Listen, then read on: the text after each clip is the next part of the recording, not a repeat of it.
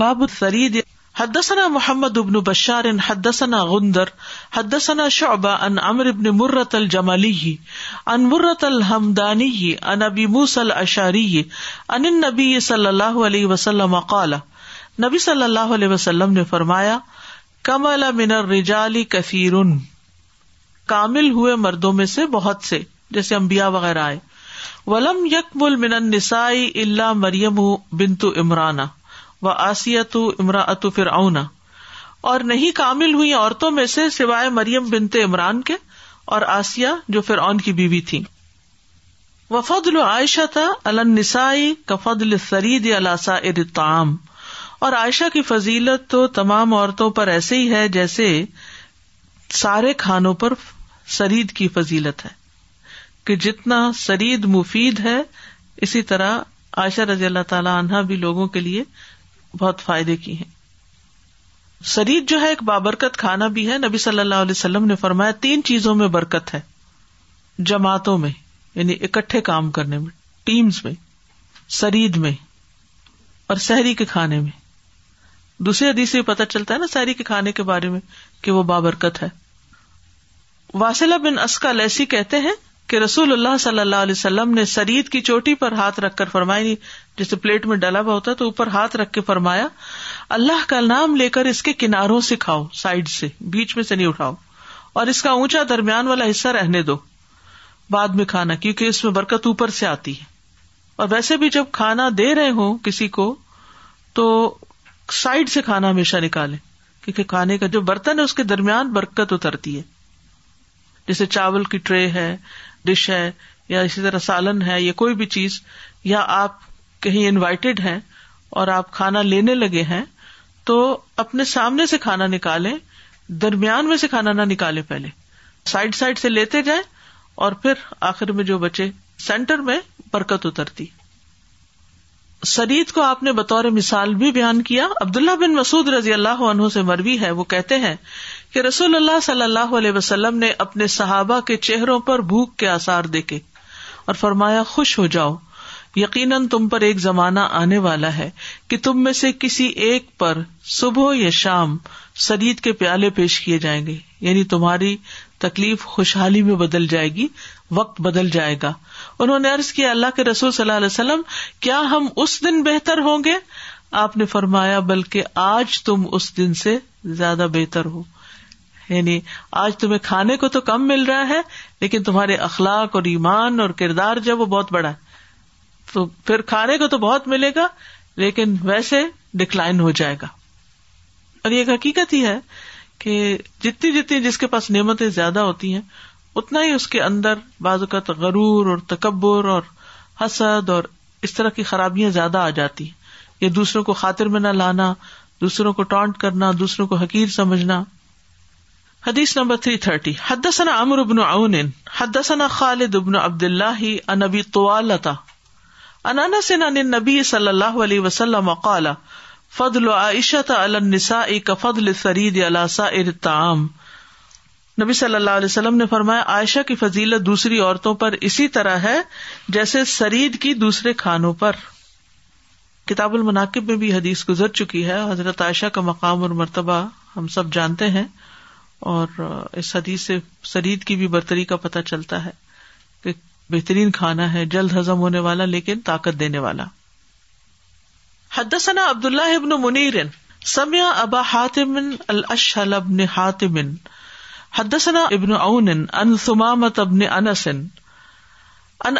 رضی اللہ انہ قال دخل تمان نبی صلی اللہ علیہ وسلم اللہ غلام لہو خیاتن میں نبی صلی اللہ علیہ وسلم کے ساتھ ایک غلام کے پاس گیا جو درزی کا کام کرتا تھا خیات کہتے ہیں درزی کو خیت اور مخیت اور مخیت پیچھے آپ پڑ چکے ہیں فقدم الہ قص آتن فیحا سریدن تو انہوں نے آپ کے سامنے ایک پیالہ پیش کیا کس نے پیش کیا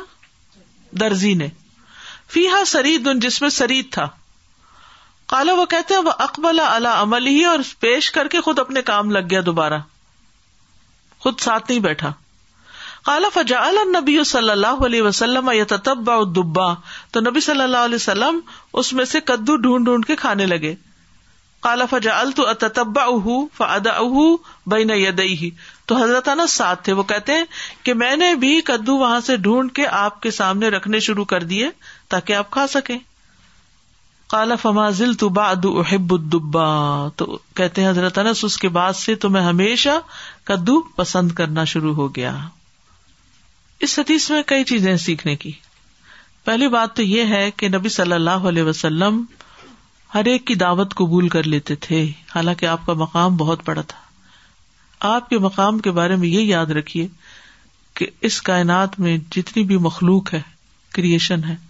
اس میں سے آپ سب سے افسل ہیں بنی آدم کو باقی مخلوق پر فضیلت حاصل ہے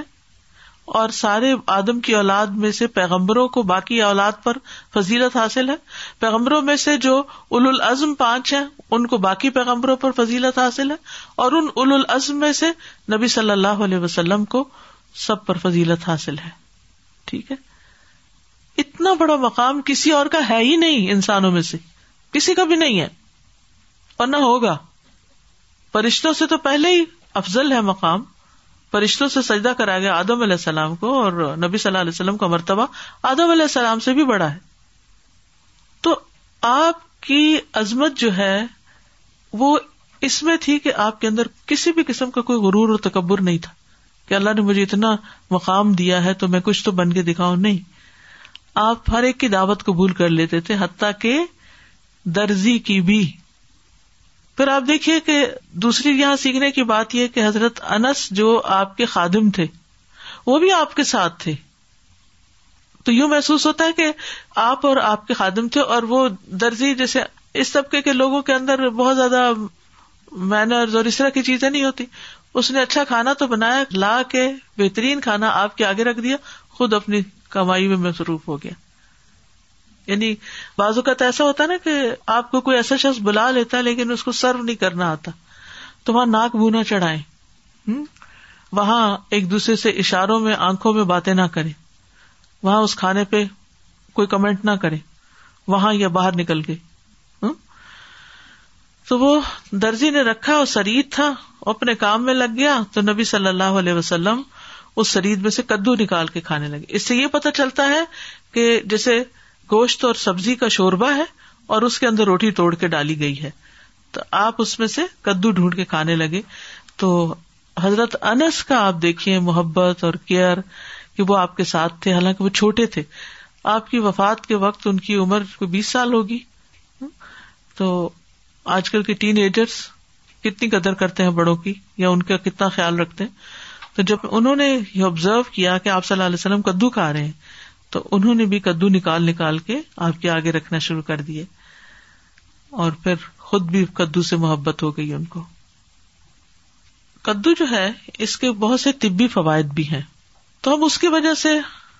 اس کو پسند نہیں کریں گے بلکہ کس لیے پسند کریں گے کہ نبی صلی اللہ علیہ وسلم کا پسندیدہ تھا حضرت یونس علیہ السلام جب چٹیل میدان میں پھینک دیے گئے جبکہ وہ بیمار تھے تو اللہ سبحان تعالیٰ نے ان پر کدو کی بیل کا درخت اگا دیا فن بدنا سکیم و امبت نہ یقین ٹھیک ہم نے اس پر کدو کا بیل دار درخت اگا دیا من یقین تو ایسا درخت جس کا تنا نہ ہو کدو کی طرف یہاں اشارہ ہے انس کہتے کہ نبی صلی اللہ علیہ وسلم کو ہنا کی کلی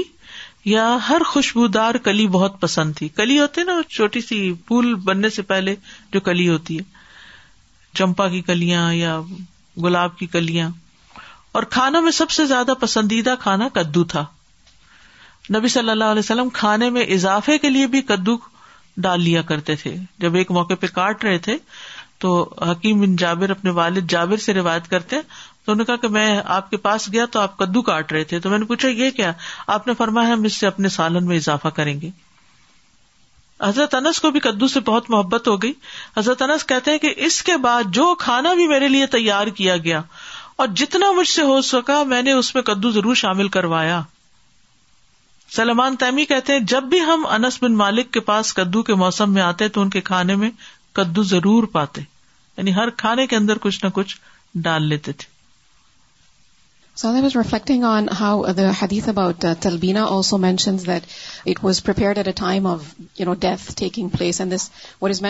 this is that it is a of relieving of some of sadness so you know food it does make a person happy but that's not everything that happiness depends upon Food. And sadness also, it's not all completely related to food. And in our day and age, you see the fitna of uh, intoxicants also, certain substances being legalized. It's a big fitna. And, especially for the youth. And this was something I was so deeply concerned about, thinking of the young people and how it's going to be so easily accessible now. Yes. Uh, within the homes, we need to develop this culture of simplicity, also welcoming, um, healthy discussion, healthy food. And, Anas radhiyallahu anhu, in this hadith, we learn um, very important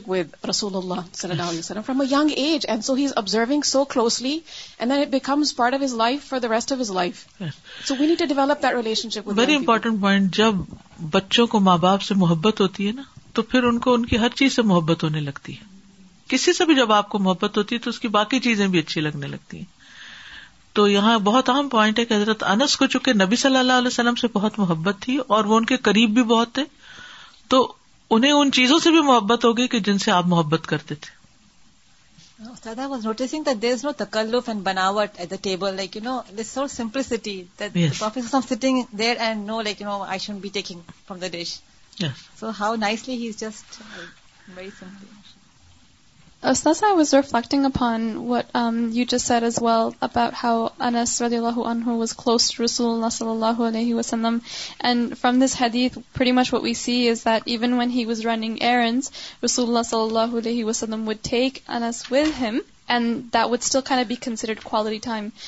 book pack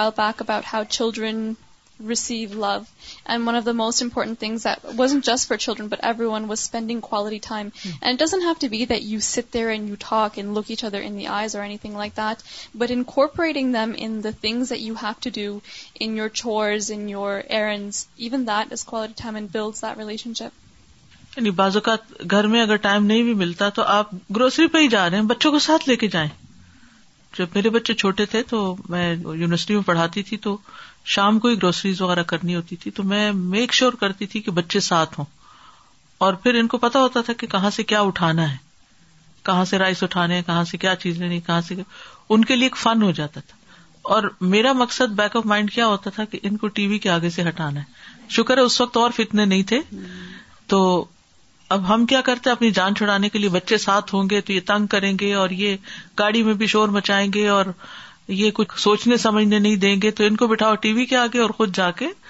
اپنی پسند کی چیزیں خریدو تو جیسے انہوں نے بھی کہا نا کہ ہر وقت ہمارے پاس ٹائم نہیں ہوتا لیکن تھوڑے تھوڑے ٹائم کے جو وقفے ہیں ان کو بہترین طریقے سے استعمال کیا جا سکتا ہے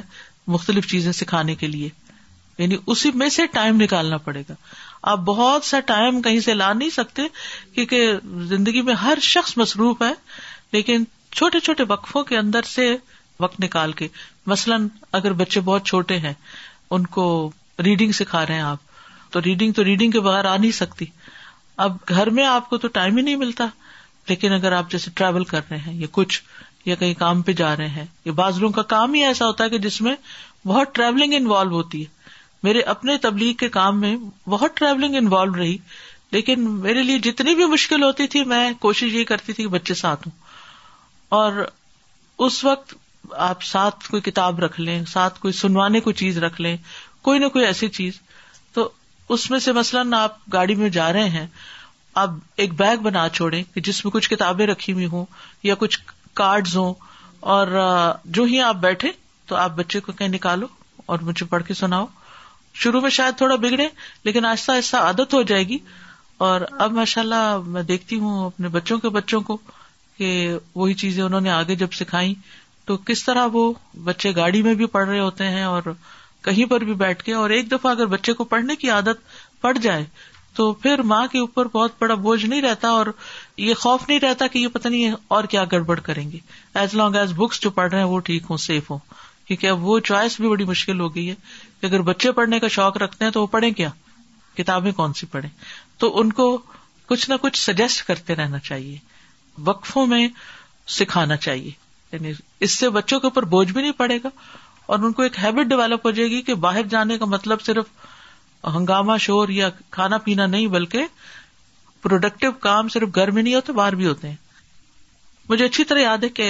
میں جب بہت چھوٹی تھی ابھی تو میری والدہ نے مجھے جب سورت ارائی الزی سکھائی اور سورت تبت ادا سکھائی امی کا گھر اپنے میکے سے بہت دور تھا اس زمانے میں ابھی بسیں وغیرہ بھی نہیں چلتی تھی تو لوگ ٹانگے پہ جاتے تھے یعنی جو گھوڑے کے ساتھ بگی نہیں ہوتی اس پر تو شوق ہوتا تھا ہمیں کہ ہم نے جانا ہے نان کے تو جب وہ بیٹھتے تھے تو بیٹھتے ہی بس شروع کریں سورت اناج سے شروع ہو جائیں اور پھر جہاں تک آتی ہے سورت اس سے آگے سکھائے تو اب وہ سپارا بھی نہیں کچھ بھی نہیں لیکن وہ اپنے حافظے سے ہمیں یاد کراتی رہتی تھی اور اس طرح ہم نے بہت ساری صورتیں سیکھ لی صرف ٹریولنگ کے دوران آتے جاتے تو اصل میں ہمیں تھوڑا سا پلان کر کے رکھنا چاہیے کہ کس طرح بچوں کو انوالو کرنا ہے کھلی چھٹی نہ دے دیں کہ جو مرضی کرتے رہے تاکہ ہم بھی آزاد رہیں ہم اپنے فون کے ساتھ لگے رہے اور وہ اپنے گیجٹس میں جو چاہیں دیکھتے رہے آگے جا کر یہ کمیٹی جب نکلے گی تو بڑی خطرناک ہوگی کمیٹی پتا ہے نا ہم جو کچھ بھی کرتے ہیں کمیٹی ڈال رہے ہوتے ہیں اور وہ ایک دن نکلنی ہوتی ہے جی میں یہاں پہ دو باتیں اور ایڈ کرنا چاہوں گی ایک تو حضرت انس اللہ تعالیٰ کا جو کیئرنگ ایٹیٹیوڈ ہے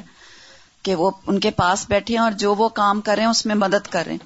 ہم لوگ اکثر ڈائننگ ٹیبلز پہ کیا ویسے بھی آس پاس بیٹھے ہوتے ہیں تو کوئی بزرگ ہمارا کوئی چیز کھولنے کی کوشش کرتے ہیں کوئی بوٹل کھول رہے ہوتے ہیں یا کچھ بھی بےچاروں کو نظر نہیں آ رہا یا کسی وجہ سے تو ہم کہتے ہیں اچھا لیٹ دیم ڈو اٹ یہ اب نیا ایٹیٹیوڈ ایک نکلا ہے کہ اچھا آپ خود ہی کوشش کر کے خود ہی کریں تو سارے کام خود کرنے کی ایک جو ہے نا بہت عادت یہ مجھے اب نہیں اچھا لگتا کیونکہ اب تو یہ اگزامپل مل گئی کہ حضرت انس طرح بیٹھے ہیں اور وہ ان کی مدد کر رہے ہیں دوسری چیز جو تھی کہ درزی نے جو دعوت پہ بلایا تو مجھے آج یہ خیال آ رہا ہے اتنے لوگوں کی دعوتوں پہ اکثر یہ ہوتا تھا کہ وہ بےچارے اگر تو ہم ایسے لوگ جو ذرا پرولیج لوگ ہیں وہ اگر آ گئے ہیں یا معاشرے میں جو بہتر ہیں اف دے آر انوائٹیڈ تو وہ بےچارے جلدی جلدی بھاگ کے کوئی جوس پکڑنے کے لیے یا وہ پیپسی کوک لینے چلے جاتے ہیں بٹھا کے چلے جاتے ہیں یا کھانا سرو کر کے پھر ادھر ادھر اور چیزیں دیکھنے لگ جاتے ہیں تو ہمیں اکثر یہ ہوتا تھا کہ دل میں خیال آ جاتا کہ خود تو بیٹھتے نہیں تو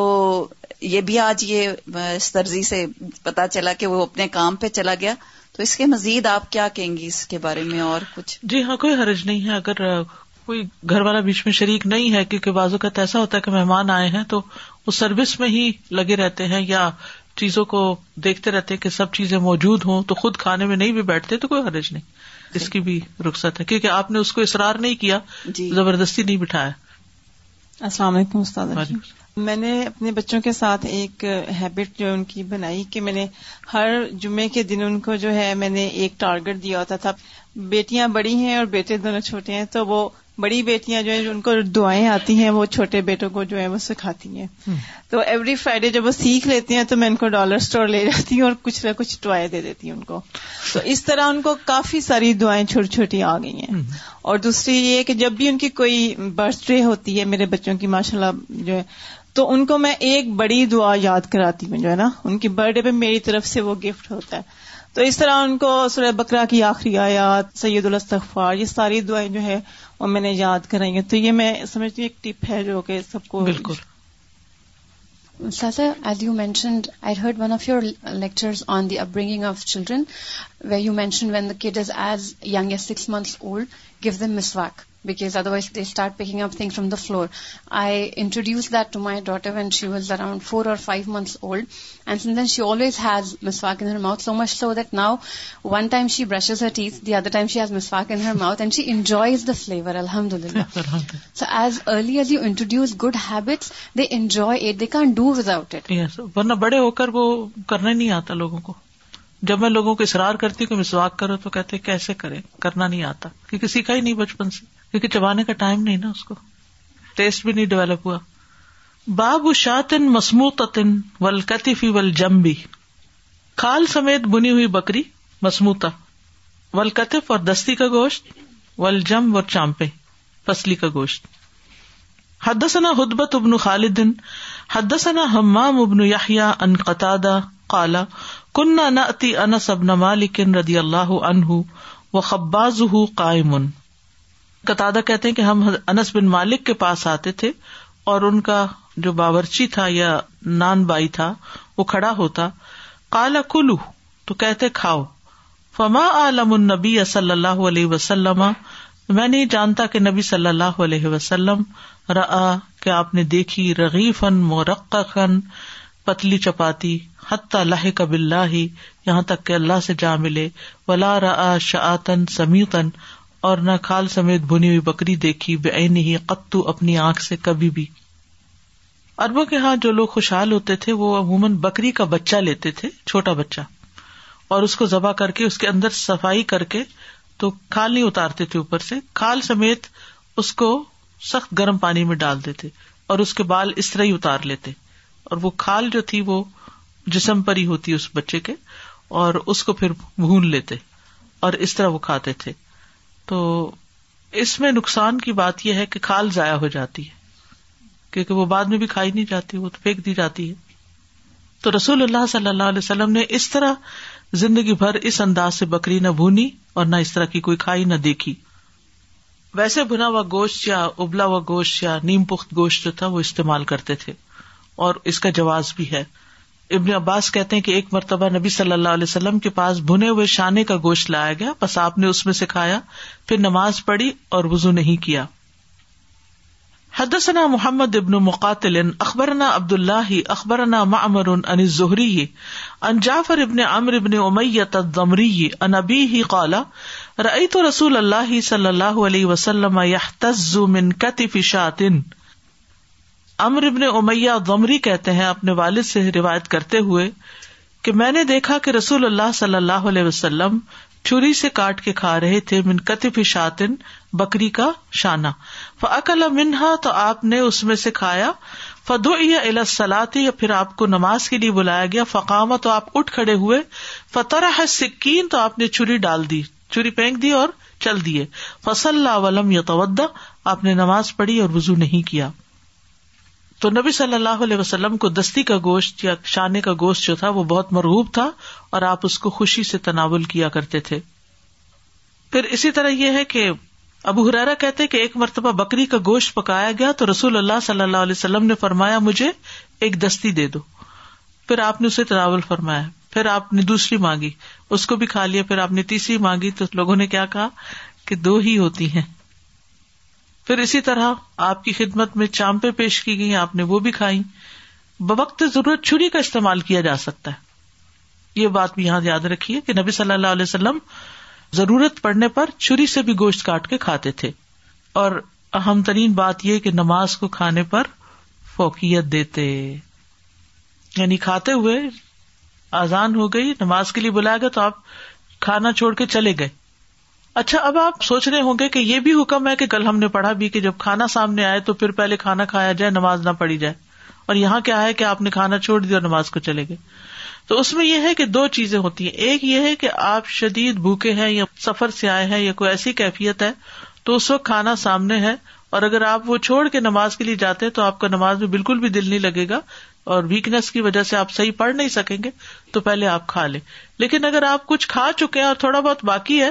تو اس تھوڑے بہت کو کھاتے ہوئے فرض نماز کی ایک رکت نہ چلی جائے اس کو وہی چھوڑے اور جا کر نماز پڑھ لیں باب فی بیوتہم و اسفار باب اسلاف جو کچھ اپنے گھروں اور اپنے سفر میں ذخیرہ کر کے رکھتے منت تعاملہ میں وغیرہ ہی کھانے اور گوشت وغیرہ میں سے وقال عائشہ و اسما ثنا نبی صلی اللہ علیہ وسلم و ابی بکرین سفرتن حضرت عائشہ کہتی ہیں اور حضرت اسما بھی کہ ہم نے نبی صلی اللہ علیہ وسلم کے لیے اور ابو بکر کے لیے دسترخوان تیار کیا بعض لوگوں کا خیال یہ ہے کہ کھانا ذخیرہ نہیں کر سکتے اور جو بچ جائے وہ لازمی صدقہ کر دینا چاہیے اور ذخیرہ کرنے والا جو ہے وہ اللہ پہ توکل نہیں کرتا تو امام بخاری نے اس عنوان کو لا کر ان خیالات کی تردید کی ہے کہ بوقت ضرورت کھانا فریز کر سکتے ہیں اکٹھا کر کے رکھ سکتے ہیں کیونکہ کچھ لوگ تو پکاتے ہی ہفتے میں ایک دفعہ ہے اور سارے ہفتے کا پھر الگ الگ فریز کر دیتے ہیں تو اس میں یہ ہے کہ آپ کی اپنی مینجمنٹ ہے اس میں کوئی فرق نہیں پڑتا کہ آپ رکھیں یا نہ رکھیں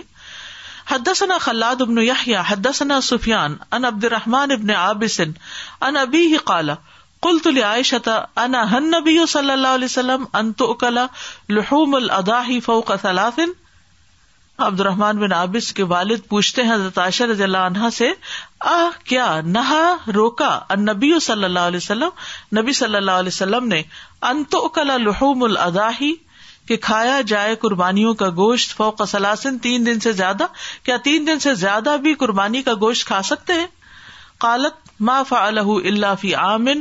وہ کہنے لگی کہ آپ نے ایسا نہیں کیا مگر ایک سال جا انا سفی ہی جس میں لوگ بھوکے ہو گئے غنی الفقیر تو آپ نے ارادہ کیا کہ غنی فقیر کو کھلائے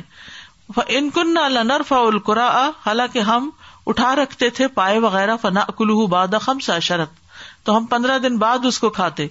قیل مت تر کم تو ان سے پوچھا گیا کہ اس میں کیا مجبوری تھی کس چیز نے آپ کو اس طرح مجبور کیا کہ آپ پائے جو ہے وہ سنبھال کے رکھے اور پندرہ دن بعد کھائیں فتح کا تو حضرت عائشہ ہنس پڑی جواب کیا دیا قالت ما شب آل محمد صلی اللہ علیہ وسلم من خوب ضبرن سلاست ایامن کہ نہیں پیٹ بھر کے کھایا آل محمد صلی اللہ علیہ وسلم نے گیہوں کی روٹی کو جو شوربے میں ڈبوئی ہوتی تین دن تک مسلسل حتیٰ اللہ کا بلّہ ہی یہاں تک کہ آپ اللہ سے جا ملے وقال ابن کثیر اخبر سفیان عبد الرحمان ابن عابسن بحاظا تو تعام سے مراد ہر طرح کا کھانا ہوتا ہے جو کھایا جاتا ہے اور اس حدیث میں پائے ذخیرہ کرنے کا ذکر ہے تو حضرت عائشہ کا مقصد یہ تھا کہ ایک دفعہ رسول اللہ صلی اللہ علیہ وسلم نے ذخیرہ کرنے سے منع کیا ایک سال کیونکہ اس سال قحط تھا اور آپ چاہتے تھے کہ لوگ غریبوں کو کھلائے اور جمع کر کے نہ رکھے بعد میں یہ حکم منسوخ ہو گیا پھر اس سائل کے جواب میں حضرت عائشہ ہنس دی تھی وہ کیوں ہنسی تھی تعجب کی وجہ سے ہنسی تھی کہ رسول اللہ صلی اللہ علیہ وسلم کی معیشت میں وسط نہ تھی کئی کئی روز فاقے سے گزر جاتے تو مجبوری کا سبب پوچھنا حیرت کی بات ہے کہ تمہیں پتا ہی نہیں کہ ایسا کیوں ہوتا تھا کہ وہ کھانا کیوں سیو کر لیتے تھے حدثنا عبد اللہ ابن محمد ان حدیان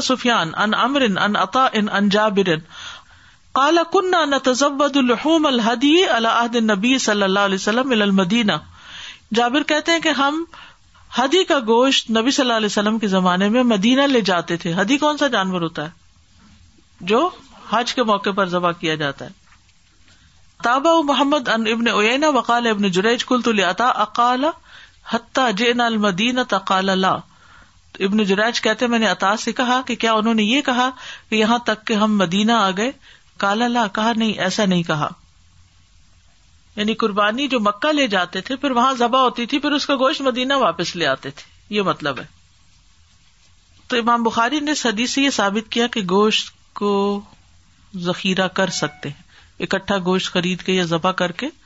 اسے جمع کر سکتے ہیں صوبان رضی اللہ عنہ کی روایت ہے کہ رسول اللہ صلی اللہ علیہ وسلم نے قربانی ذبح کی پھر صوبان سے فرمایا اس کا گوشت صاف کر کے بناؤ یعنی کاٹو میں آپ کو وہ گوشت کھلاتا رہا حتیٰ کہ آپ مدینہ طیبہ تشریف لے آئے یعنی راستے میں کھاتے رہے حتیٰ المدینہ تھا اس کا یہ مطلب نہیں کہ بس مدینہ پہنچنے تک کھا سکتے تھے اندر داخل ہو کے نہیں ایسا نہیں تھا تو اس سے یہ پتا چلتا ہے کہ عید الاضحیٰ ہو یا حج کے موقع پر کوئی قربانی کی گئی ہو ان سب کا گوشت ذخیرہ کیا جا سکتا ہے اور ذخیرہ کرنے کا جو رواج ہے وہ قدیم زمانے سے حضرت عیسیٰ علیہ السلام وہ بتا دیا کرتے تھے نا لوگوں کو کیا وہ انب اکم بما تاقل و ما فی کم میں تمہیں بتا دیتا ہوں جو تم اپنے گھروں میں کھاتے ہو اور جو ذخیرہ کرتے ہو ابو سعید سے مربی ہے وہ کہتے ہیں کہ رسول اللہ صلی اللہ علیہ وسلم نے ہمیں تین دن سے زیادہ قربانی کا گوشت کھانے سے منع فرمایا کہتے ہیں کہ ایک مرتبہ میں کسی سفر پر چلا گیا پھر اپنے گھر آیا تو عید الاضحیٰ کو ابھی کچھ ہی دن گزرے تھے میری بیوی گوشت میں پکے ہوئے چکندر لے کر آئی میں نے اس سے پوچھا یہ گوشت کہاں سے آیا اس نے بتایا کہ ہماری قربانی کا ہے میں نے اس سے کہا کہ رسول اللہ صلی اللہ علیہ وسلم نے ہمیں تین دن سے زیادہ اسے کھانے سے منع نہیں کیا